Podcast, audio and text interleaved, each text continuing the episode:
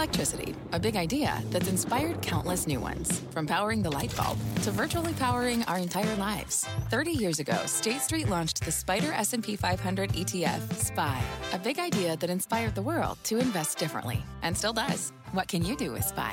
Before investing, consider the fund's investment objectives, risks, charges, and expenses. Visit ssga.com for a prospectus containing this and other information. Read it carefully before investing. SPY is subject to risks similar to those of stocks. All ETFs are subject to risk, including possible loss of principal. Alps Distributors, Inc. Distributor. Kelly Evans, host of CNBC's The Exchange, and here's what's on my mind. I was excited to moderate the Brookings debate this week over whether to regulate crypto because, truth be told, I hadn't quite made up my own mind about it. My younger self would surely be pounding the table saying, Yes, regulate it, you bozos. Look at all the carnage out there. But my older self is more jaded. Regulating crypto seems to me to be not so much about protecting the little guy as about whether to officially allow crypto into the mainstream financial system. By regulating it, you're not so much policing it, although on some level you are, as enshrining it. And that to me seems like a very dangerous idea. After all, the stunning collapse of the crypto industry, which has wiped out $3 trillion of crypto market cap and counting, has had almost zero discernible effect on overall financial stability or the economy. It left the mainstream banking system unaffected, quite unlike the mortgage collapse in 06 and 07. Let's not forget mortgages were such a sought after investment at the time until they blew up, because so many of them were stamped with Fannie or Freddie government backing. So I am sympathetic to Stephen Cecchetti's arguments for not regulating crypto, which effectively boil down to let crypto burn He basically thinks if you just enforce the existing rules from the SEC on securities, from the bank regulators on loans and capital, and so forth, the industry would pretty much disappear. He says it's basically just a form of regulatory arbitrage. But that's where I differ with him somewhat. I do see real world innovation in some cases and not just financed by a different name. How else do you explain, for instance, Strike? Jack Mallers has been a frequent guest on our shows, a big personality to be sure, but what really intrigues me is his attempt to build a rival cheaper payments network to Visa domestically and Western Union cross border using Bitcoin. If crypto remains in regulatory purgatory, I could understand that that might be a headwind for the adoption of technology like Strike's in the US. So, how do you build a regulatory framework that helps advance genuine innovations, if you'd call it that, like Mallers, rather than the personal agenda of Sam Bankman Fried's now defunct FTX?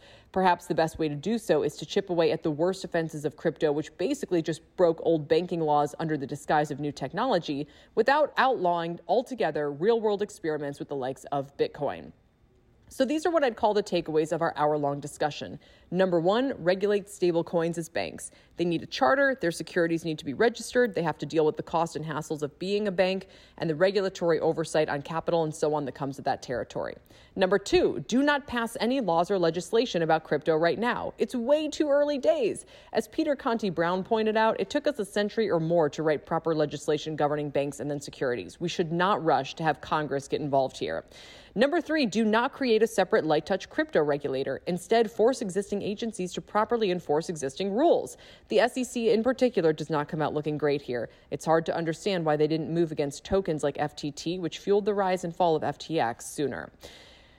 Number four, perhaps most obviously, the definition of crypto needs to be spelled out so as to clarify whether it's a security, SEC oversight, a commodity for the CFTC, or otherwise. And finally, number five, keep banks away from it. Prevent and or monitor any connections between crypto and the traditional financial system. I asked our experts what about things like offering crypto as a 401k investment option, as many platforms were starting to do prior to the collapse? How would regulation have prevented that, and should it have? But to Steve Cecchetti's point, 401k plan sponsors have a fiduciary duty, and crypto may well turn out to have violated their suitability requirements. Quote, I think we're going to see a lot of lawsuits, he said. So again, many of our existing finance laws may well end up catching up with crypto and rooting out these problematic aspects of it that are just banned practices springing up again under new names.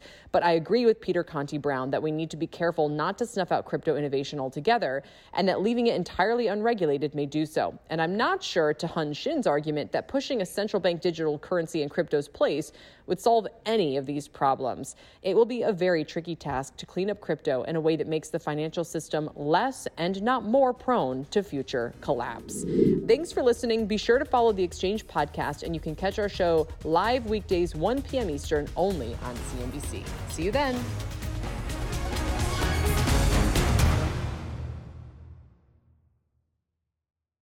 What's on the horizon for financial markets?